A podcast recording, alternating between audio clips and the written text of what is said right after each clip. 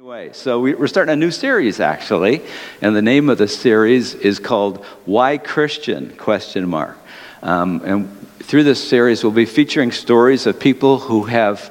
Um, uh, we have a lot of people in this congregation who have uh, found faith in a living connection with God despite Christianity or despite the state of the Christian religion these days, and that, that's kind of a, a theme. And so we're going we're gonna feature a, a, number of those stories uh, this, this series. So I think it's going to be a, a fun and an interesting uh, and an inspiring series for us. Uh, for starters today, Caroline Kittle is going to um, start off with like about seven minutes worth of uh, talking. Um, Caroline's trying to trim it down and all that. Um, Caroline is our middle school um, uh, leader, so our middle schoolers meet uh, before the service for a half hour. They'll be rebooting, uh, starting up again. People will be moving up to their classes September 10th, I think it is. So this will give you a chance to see who Caroline is, an important person on our staff. Um, so, uh, and then afterwards, I'm going to um, kind of, a sense, lay more of a groundwork for the um, for this series uh, by telling the story of Dietrich Bonhoeffer, who is a great 20th century theologian who called for a new religionless Christianity, which is quite a striking phrase. So, Caroline, why don't you come on up and talk? What Thank happened you. to the friendliness in this group? Like,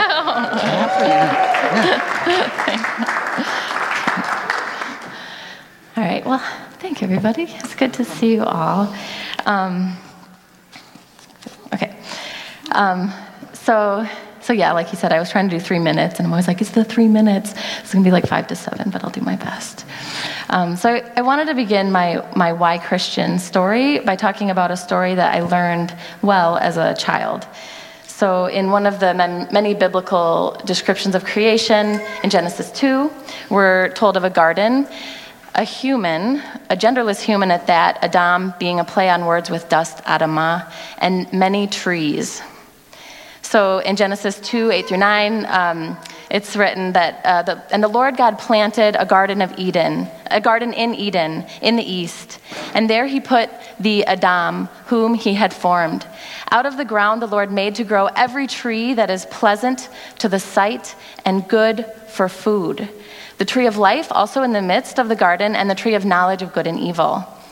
So we usually talk about this story um, like as if there's two trees like pitted against each other, like they're the blue or the red pill in the matrix, you know. Mm-hmm. Take from the fruit of, of life or the fruit of death, you know.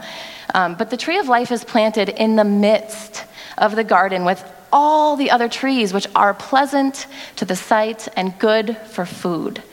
And so this tree of life is given along with the freedom to eat from all the good trees in the garden, except the one that leads to death. So I was taught this story uh, as a little girl with this traditional gendered twist. Um, and I was born into a religious community of Catholics, Lutherans, and evangelicals. Um, the leaders focused very carefully on right and wrong, um, good and evil, sinner and saved. There were clearly defined gender roles um, where everyone knew who the leaders were and who were supposed to serve. Um, the women in leadership were called handmaids, if that gives you a hint. That's a clue. um, there were also clearly defined moral values where everyone was supposed to agree on what was moral and what was a sin.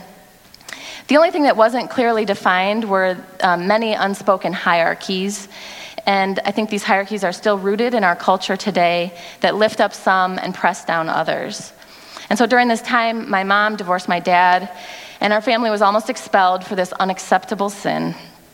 And um, the, this community went through a painful split before I was old enough to choose to stay. But when I was old enough, I decided not to stay with Christianity. Come what may, I explored other trees. So, in my search, I discovered feminist activism, and this required a clear and sometimes painful look at my own place in our cultural hierarchies.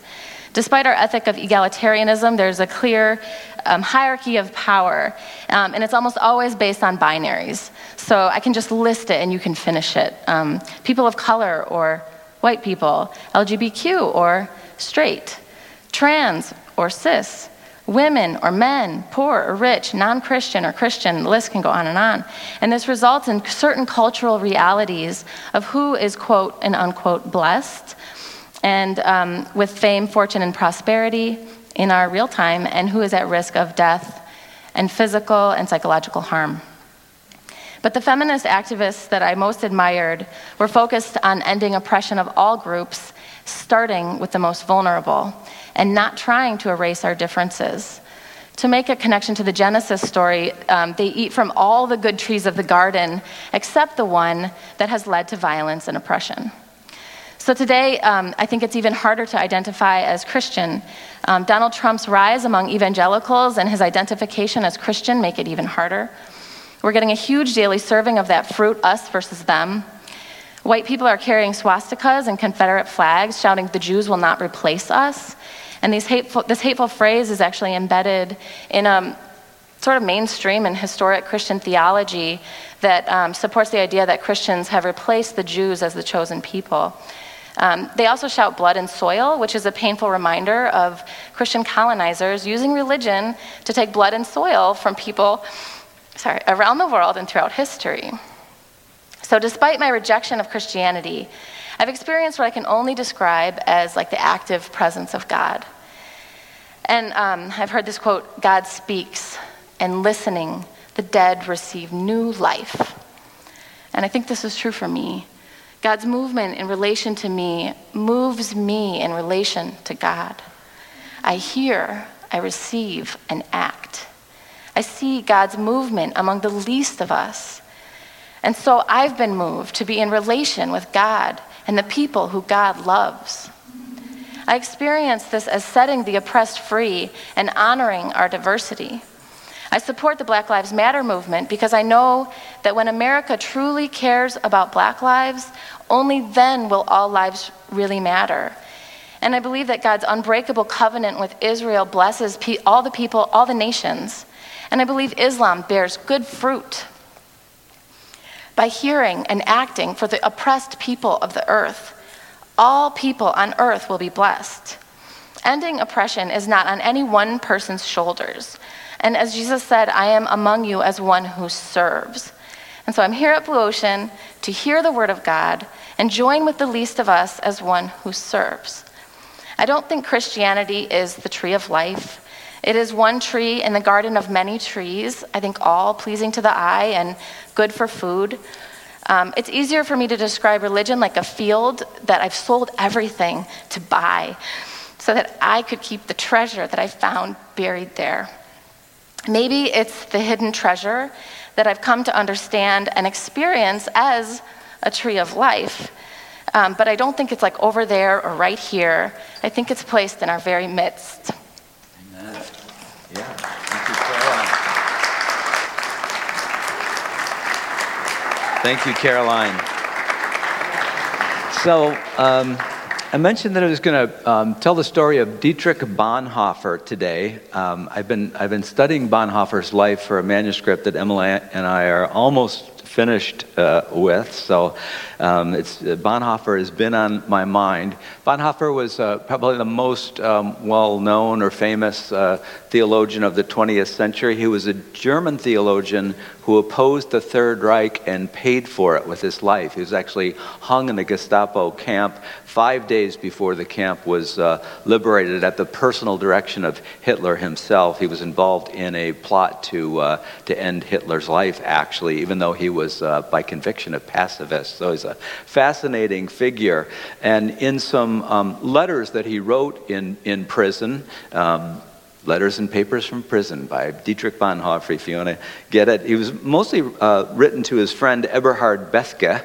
Uh, in these letters, he was playing with a theological idea. He was proposing something that he was like intuiting or, or seeing coming into being um, that was very much forged by his uh, brutal experience in Germany at that time, and it was a new form of faith that he called religionless Christianity. And that, that phrase, religionless Christianity, has almost like an immediate intuitive appeal to us in the 21st century. How, how did Bonhoeffer come to uh, propose such a thing, which he really didn't flesh out, but he, he was just getting started with it? He, um, he was not raised in a what you would call a devout home. The Bonhoeffers didn't go to church, even though church attendance in Germany at that time was very high. His father was a famous psychiatrist, and psychiatry, under the influence of Freud, still very uh, powerful uh, voice in psychiatry at that time, saw religion as kind of like a leftover pathology from a more primitive era of humanity. Um, but Bonhoeffer was like the super smart kid, and he inexplicably decided to study theology, which, like, he, he actually wrote his dissertation uh, on the church and he really hadn't gone to church very much by the time he wrote that dissertation, which um, Karl Barth, like the, the big name at that time, called brilliant. Um, so he was really the, uh, a bright and rising star in the field of theology at age 21. But even at 21, he was like a privileged kid who was living off his parents' dime and he loved to shop for clothes. And there's letters of Bonhoeffer writing home saying he's traveling here and there, and could his parents, you know, wire him money because he needed some more clothes. But during that period, the Nazis were coming to power. And Bonhoeffer, after his dissertation, spent a year in New York City at Union Theological Seminary, 1931 this is. And he was he had like a bright future. Maybe he could have ended up teaching at Union Theological. He was exploring different options for his career. Um, but the Christianity that he saw around the seminary in New York, and it was like the, it was like the great uh, seminary of the time, uh, really turned him off. He just thought, this is weak, this is irrelevant, it's not speaking to what we're dealing with at all. And he went to a church in Harlem near where the seminary was centered. It was Abyssinian Baptist Church. Um, and it was led by the Reverend Adam Clayton Powell Sr. Those of you who remember the civil rights movement, uh, knew Adam Clayton Powell Jr. It was a black church. And he was embedded in that church for over a year. He was an active lay leader. He taught, I think, Sunday school classes and all sorts of things. He really got to know the people.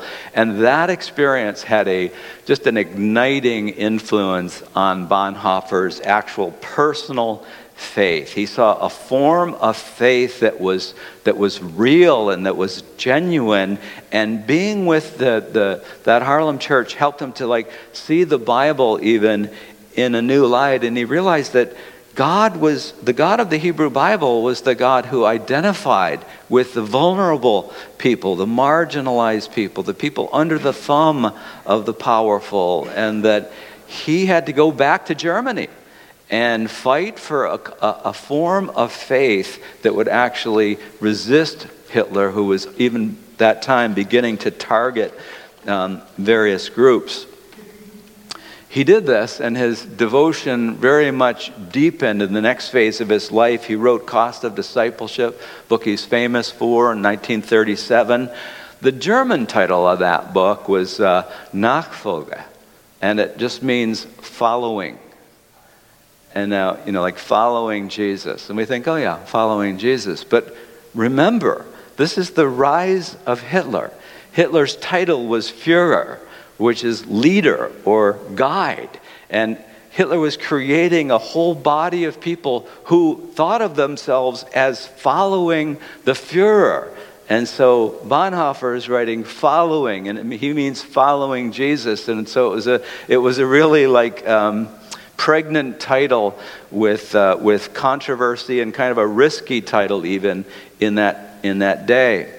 Bonhoeffer founded an underground seminary to train young pastors in the hopes of building resistance to Hitler in the church. But looking back, it was, it was basically too late by then.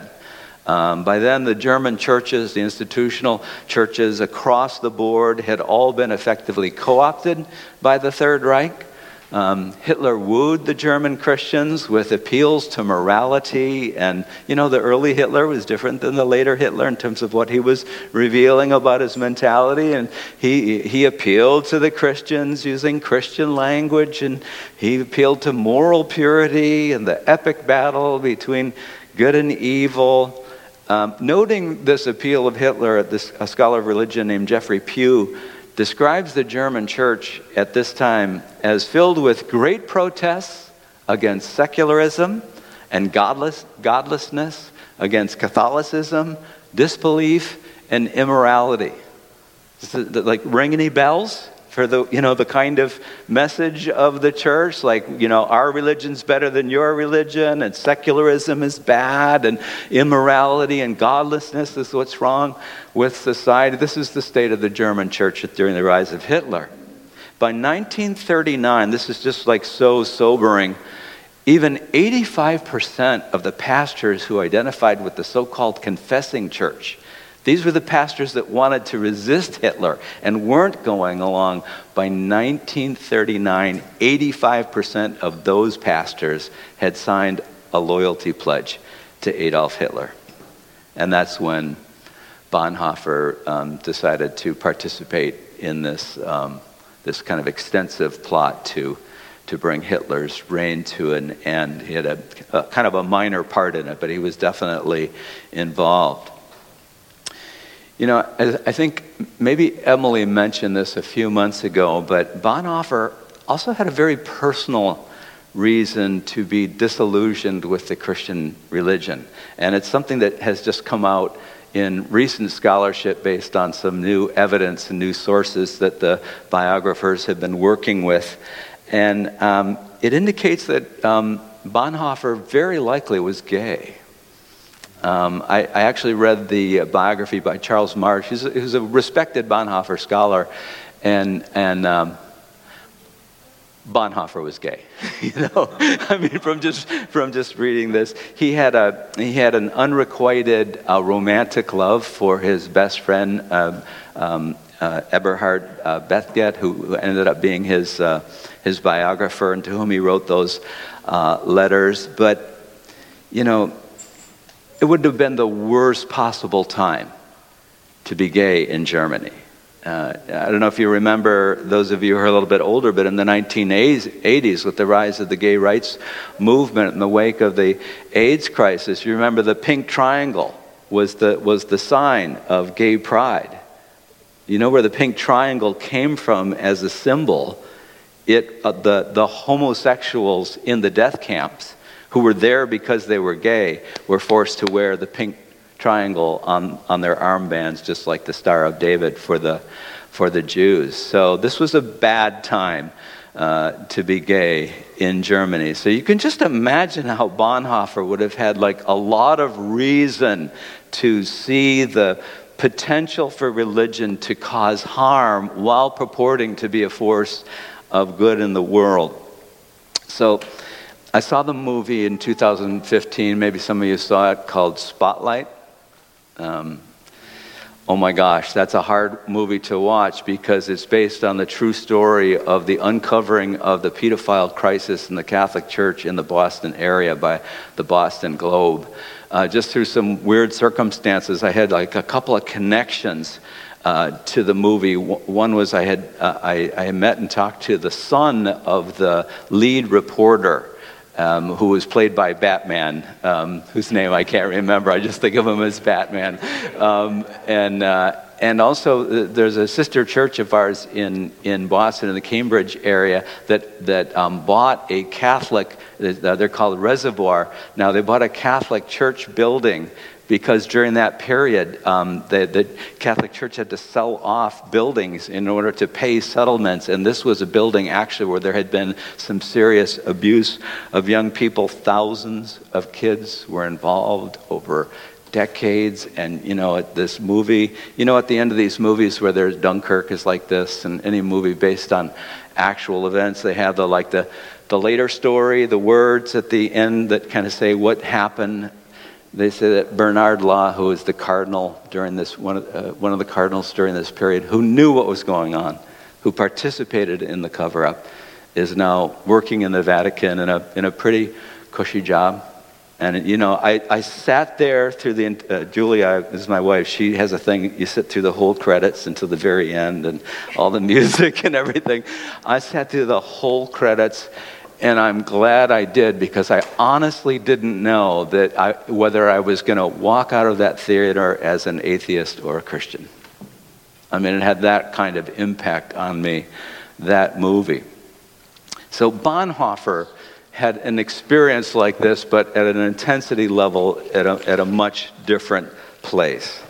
How did Bonhoeffer keep his faith in Jesus, actually deepen his faith in Jesus to the end? How did it empowered him to do something pretty radical and pretty pretty amazing that we all honor uh, today? Jews and Christians alike honor Bonhoeffer. Uh, despite his what must have been profound disillusionment with the Christian religion, such that he's calling for a religionless Christianity. I think there were two factors that stand out. One is um, he saw real Christianity. He saw real people who had a real connection with God in that Harlem church.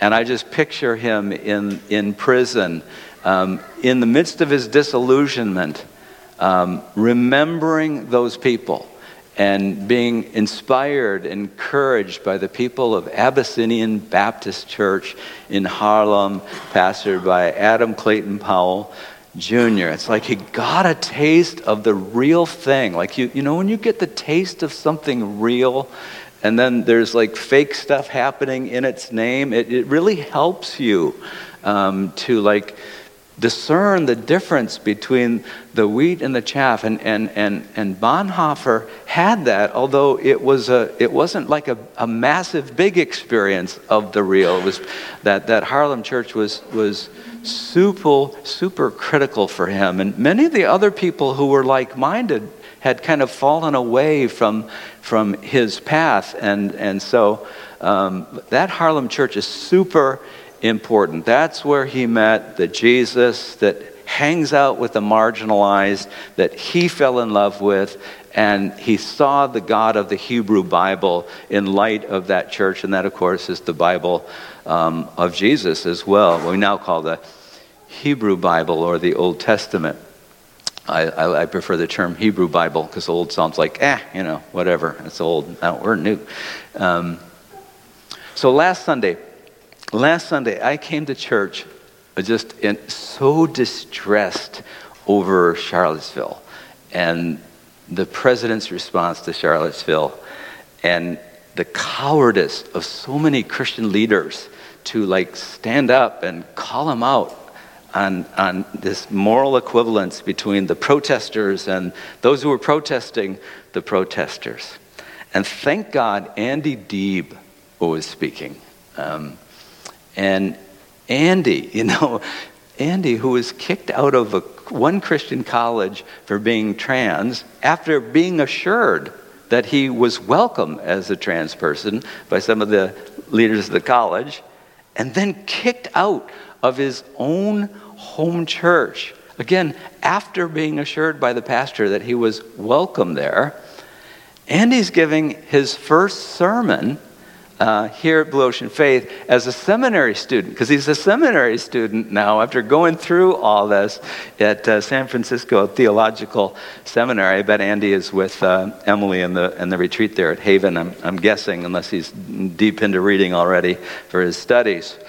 But during the reflection time, I think Andy had us um, reflect, um, like, you know, meditatively, quietly. Was it Psalm 74? I can't quite remember. It was one of the complaint psalms. And the nice thing about the complaint psalms in the book of Psalms is they give you permission to just relax and realize if you've got any like complaints against God, like it's okay to just voice them. And so the effect of meditating on Psalm 74 was like I realized I was mad at God for just all this stuff going on in His name. And while I'm while I'm kind of relaxing and leaning into that, I kind of said to myself in my head, I don't know about you, God, but I believe in Andy. And then I realized, well, God did too. And then I was like, okay, fine, I believe in you too, but just so you know, I'm feeling it more for Andy right now. and like that helped me. Like that just released something in me. I was able to kind of give voice to my complaint and like and and and connect and and it was a, it was a that was a great sermon for me. I, I came back from uh, from church in a much better mood than I had uh, I had woken up with. See, it's the witness of people who find faith overcoming great obstacles that, that really moves me and keeps me uh, following Jesus. I also, there's a second factor though, and I think it's worth noting with Bonhoeffer. He's a theologian. He had his Bible in the, um, in the prison, and we know that he was reading and studying his Bible and working things out in prison. Um, he was not renouncing his faith, even though he really had it with the Christian religion and he was kind of using that dissonance to like go deeper into um, into the Bible. You know, a, a, deep reading of the Bible that, that's beyond just a superficial reading reveals a, a pretty remarkable religious text. And, and these texts may exist in other, other traditions. I, I just don't know. The Bible's the text I know. And, but the Bible's so remarkable because it reveals a religious text that is highly critical of religion, actually. Um, you know, it's, it's easy to be like critical of other religions. That's just like standard fare for one religion to criticize another, and for one, you know, one text to criticize the people of another text. Um, but the Bible, uh, and, and there's some of that in the Bible, but um, it's written by Israel. It's the stories of Israel, and the Bible is critical of core concepts of Israel's own religious practices. Like a, a, really good example, a central example is sacrifice. So, one practice common to all the major religions, at least in their founding documents, if not in their modern practice, is sacrifice. So, here's the thing the Bible seems to move from promoting sacrifice to later questioning sacrifice to eventually denouncing sacrifice. And this is happening among a people who are still, at the time of this development, practicing sacrifice as like the orthodoxy of, of their time. Um, the, the ambivalence about sacrifice in the Bible appears very early on. The first two major depictions of sacrifice in the book of Genesis, which remember came out of the Babylonian exile. So they're stories about a much earlier past, but informed by the experience of the, uh, of the Jews in, in Babylon when they had no access to a temple. Um, and so the first two major depictions connects sacrifice with murder in Genesis. It's interesting. Uh, so the Cain and Abel story, you know, does this. They start out, the two boys start out offering sacrifice, then they're, you know, envious about this, this sacrifices, and Cain ends up murdering Abel. So in the first appearance of sacrifice, you have a murder.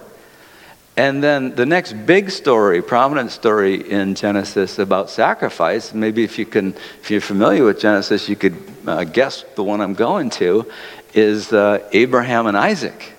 Abraham going up to Mount uh, Horeb. Was it Mount Horeb? Um, and, and he's willing to kill his son Isaac, and this is regarded as like a great thing, and he, but he doesn't think of it as like murdering his son. We, the readers, at a distance, and, and even those who gathered that story at their distance, were regarding what Abraham is doing or willing to do with horror, kill his own son. And yet, you know, as the story turns out, God kind of like changes his mind and says, No, don't, don't do that, and provides a ram instead. And then we have this substitute, and Isaac is. What did Isaac do growing up, knowing that his father was willing to kill him? You know, you know what Isaac's name for God is in, in the Old Testament, in the Hebrew Bible, in the book of Genesis? It's the fear. He called God the fear. You would too if your father had, you know, like, oh, stop, you know. So in, in the Bible, first sacrifice is presented as just something that humans do. It's not something that God like originates or starts. It's just something that humans are doing. And then before it is commanded, people are just doing it. Cain and Abel are just sacrificing.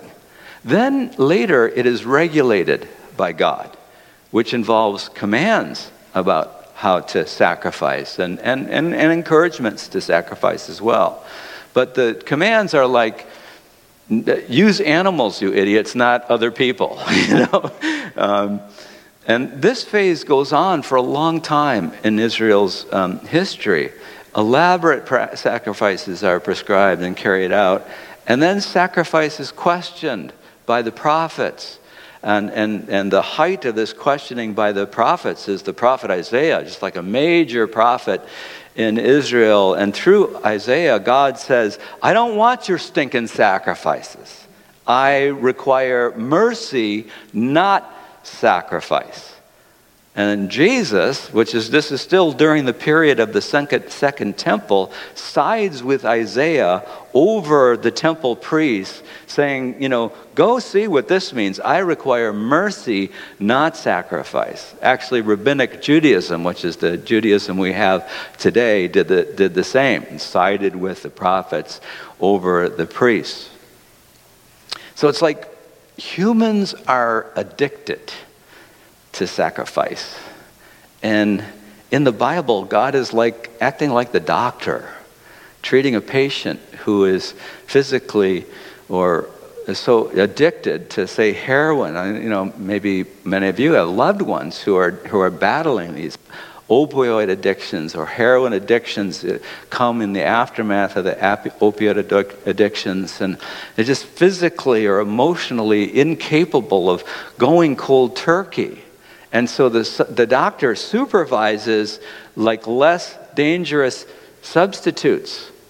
In that case, the doctor becomes, in a sense, the, the, the pusher, the drug, you know, the, the source of the drugs for the addicts, and, and is prescribing methadone instead of heroin, for example. I don't know if they still do that today to help heroin addicts. And, and sometimes it's a long weaning process. There's some people who never get off heroin. Um, but they don't die of an overdose. Or they, they don't get off methadone, I meant, but at least they don't die of an overdose of to heroin. So I, I picture God kind of like in this process with the human race as God is depicted in the Bible. Some anthropologists think that the first sacrifices were human sacrifices, like across human cultures. That's how sacrifice started, with human sacrifice. And they were perpetuated because the murders, which never were called that, always called sacrifice, uh, brought peace to a group embroiled in internal rivalries that were going uh, rival. We now call that mechanism with the help of the Bible what? Scapegoating, right? So the, the basic gist, you've been around here, you know. we talk about this from time to time. Emily and I are working on this manuscript and we're working it out. So sorry, people. It's our latest, you know, theological thing we're processing. But um, communities suffering internal conflict often turn on innocent victims thought to be guilty, right? And remember, lock her up, lock her up. That's, that's a crowd on the verge of being, becoming a scapegoating mob. And when they succeed, the crowd, in venting their violence on a scapegoat, they get a temporary peace. So it, it serves a function and then the cycle repeats. So sacrifice could well be tied up with that mechanism. So Bonhoeffer gave his life resisting one of the biggest scapegoating events in human history. And so a religionless Christianity has to mean one that renounces what has been called by some sacred violence, meaning sacrifice. It's a sacred kind of violence. And you could say that from an anthropological point of view, sacred violence is the heart of all major religious traditions, something the Bible itself points to.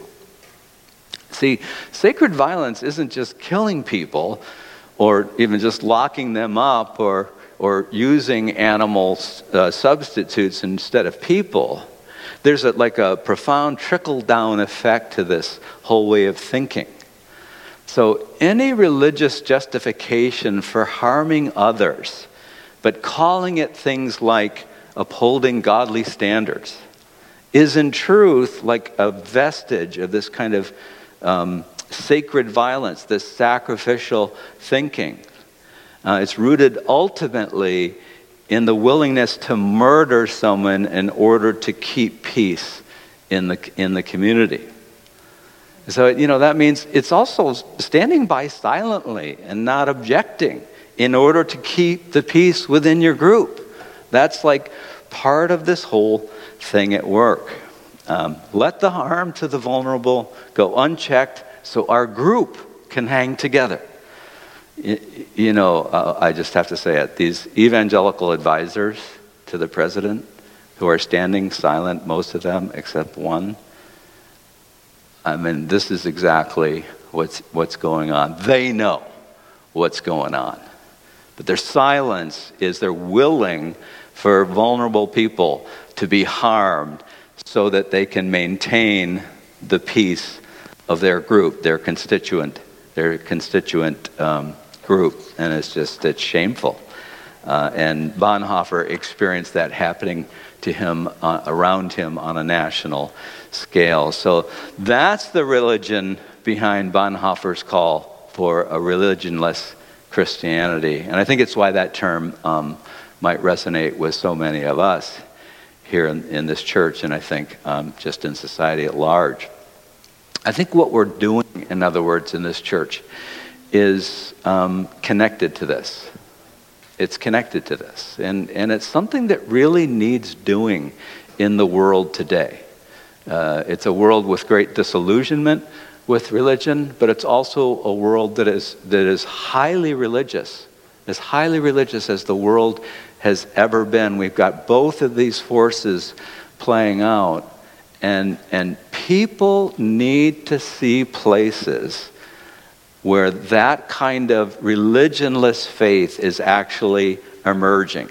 Bonhoeffer needed that Harlem church for him to get the scent of a genuine connection with God that empowered him to live the life that he ended up living. He wouldn't be the Bonhoeffer we know without the Abyssinian Baptist Church, the Harlem Church. Emily's at Haven, you know, t- talking about this stuff and whatever else she's talking about. There's, a, there's another church like trying to move in this direction, and churches like this are starting, for, at the very uh, least, to start popping up. Um, and, it's, and it's a good thing for us to be part of that, of that broader um, work. You know, the reason I got up from watching that movie, Spotlight, in 2015, um, still believing in God despite my anger at the church, is that it was 2015 and we were just getting started. And most every week we heard someone's story. And there were so many stories that had this theme of like battling through religion, but to find a real, genuine faith connection. And, you know, it was like, for the first time, it was like I started coming to church not because it was like I needed to teach and I was the leader and blah, blah, blah. I came to church because I needed church to keep this faith that's so precious to me and it was like my inspiration and, and uh, a really important part of my personal uh, journey. It was just coming to church and hearing so many of your stories. So, we're going to take a little time to um, reflect quietly. Um, and just take maybe a couple of minutes and do this after most of our most of our sermons. Um, and it's a, we hasten to add, it's a quiet time, so the normal, you know, noises that groups of people make for various reasons, and babies and all that kind of stuff, or phones going off or whatever, is not to worry. It's just, uh, it's, uh, it's a time of quiet, not silence. Um, Yeah. Everyone's checking their phones. Everyone's checking their phones to turn them off. I didn't turn my phone off, for heaven's sakes. Okay. Um, so, um, what, what I'm just going to suggest is that you um, take, a, take a minute to relax. And if there's, um, if you happen to know someone, um, and, it, and, this could be someone in the distant past, it could be a grandmother, um, it could be an old Sunday school teacher who kind of reached you or connected with you, or um, it could be a a person in history, it could be someone you read about, um, someone that like you admire because of their, it seems like they've got like a genuine faith. You know, that, like, that, that process is so important for all human beings because we, we learn from each other and we, we don't just come up with this stuff ourselves. We're always learning from each other. And I just think I just invite you to take that time to like settle on on uh, on a person, or it might be a group or a church experience that you had, and just like pay attention to that. Like think of that memory or that person as the rose, and you're stopping to smell the rose, um, to to to get the scent of the thing that they they had. Um, so and just encourage you to maybe begin by taking a taking a deep breath, get uh, you know cleansing breath as they call it. Um, relax in your seat, get comfortable. Let your mind drift to a person or a group or a figure that represents to you a, a genuine God connection, and then just take the next minute or so to remember them. St. Paul starts many of his letters saying, I thank God for you because I remember you in my prayers. And I, I, think memory and paying attention to people who've been significant people in our lives is very powerful spiritual activity. Go ahead. I'll let you know when the time's up.